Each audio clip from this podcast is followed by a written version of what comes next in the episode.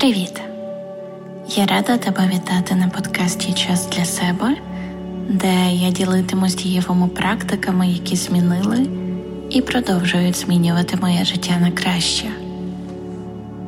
Головним мотивом цього подкасту є удоступнення базових інструментів, які допоможуть тобі подбати про своє ментальне здоров'я, збагачувати знання або ж просто експериментувати з різноманітними техніками та інсайтами, щоб досвідчити самостілення.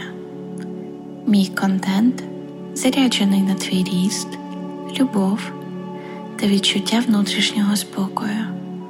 Тож підписуйся. У сьогоднішньому випуску ми говоритимемо про щоденник самопрограмування. Я впевнена, що ця назва неодноразово згадувала серед твоїх рекомендацій в Ютубі, Інстаграмі або ж і на сесії з психотерапевтом. Але я б хотіла додати щось від себе. Щоденник самопрограмування це особисто для мене можливість зустрітись з кращою, більш справжньою, ще не до кінця розкритою версією себе. Це певна форма виливання своїх думок чи намірів на аркуш паперу, це можливість залишитись з собою один на один для розкриття своїх заповітних бажань, які вкрили з пилом. Перед тим як заглибитись в те, як виконувати цю техніку, давайте розберемось з терміном самопрограмування. Самопрограмування це впровадження в мозок команди або навіювань на тлі гіпнотичного або медитативного стану свідомості. Кажуть, резерви людської психіки безмежні, але як розкрити в собі доступ до цих ресурсів? На допомогу приходить самопрограмування, комплекс технологій, що дозволить знайти дорогу до глибинних ресурсів несвідомого і використовувати їх у повсякденному житті. Завдяки автогенному тренуванню Йогана Генріха Шульца ми знаємо, що ця техніка одержала широке поширення в науковій психологічній практиці.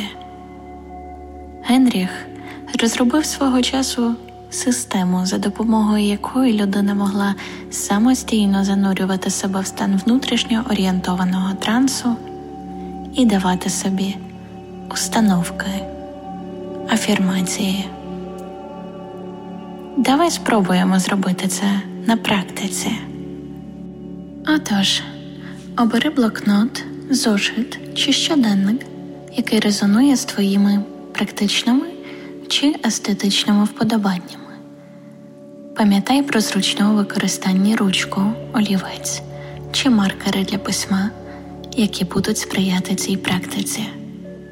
Якщо всі пункти виконано, залишилось заповнити твій щоденник. Заповнювати такий щоденник найкраще увечері, після того як всі повсякденні питання вирішено. Виділи для цього 20-30 хвилин або ж навпаки, втрать відчуття часу та довірся процесу. Якщо це допоможе тобі увійти в бажаний стан, увімкни приємну музику, приготуй собі запашного чаю та запали улюблену свічку. А зараз залишся собою наодинці і сміливо вирушай у подорож своїм омріяним життям, з омріяною версією себе. Пам'ятай, тут не місце обмеженням. Для початку спробуй описати в якнайяскравіших деталях свій ідеальний день від моменту, коли ти прокидаєшся, до моменту сну. Для підсилення ефекту пиши в минулому або теперішньому часі, так, начебто реальність вже здійснилась. Як виглядало б твоє життя, якщо гроші не були б питанням? Де ти прокидаєшся вранці? Чи це вілла на березі моря, чи, можливо, казковий будиночок у лісі, або ж п'ятизірковий готель у центрі Парижу з виглядом на Айфелеву вежу. Хто твої друзі? Чим займаєшся упродовж дня? Скільки заробляєш? Якими рисами характеру володієш? І як тобі? Чи відчуваєшся зараз вдячність? Чи, можливо, дискомфорт, страх, скептицизм, відсутність віри в себе? Підстеж цю емоцію, побудь в ній, щоб поступово розширити зону свого комфорту, пропиши стиль життя, який ти вважаєш реалістичним для досягнення. Для прикладу, якщо зараз ти заробляєш 5 тисяч доларів, сумніваюся, що тобі буде комфортно вірити в реальність, де найближчим часом ти почнеш заробляти 50 тисяч. Тому обери суму, яку вважаєш реалістичною. Але все ж таки дозволь собі хотіти більшого. Нагадую, ти дизайнер свого омріяного життя. Чим насиченіші, детальніші твої описи, та чим більше ти в них розкриваєш свої емоції, тим більшу послугу ти робиш собі. Передусім для розуміння себе та своїх автентичних бажань. Наприкінці пам'ятай подякувати собі, Всесвіту, кому забажаєш, мені подякуєш пізніше. Для початку можеш виконувати цю практику щодня впродовж місяця, щоб краще випрацювати звичку.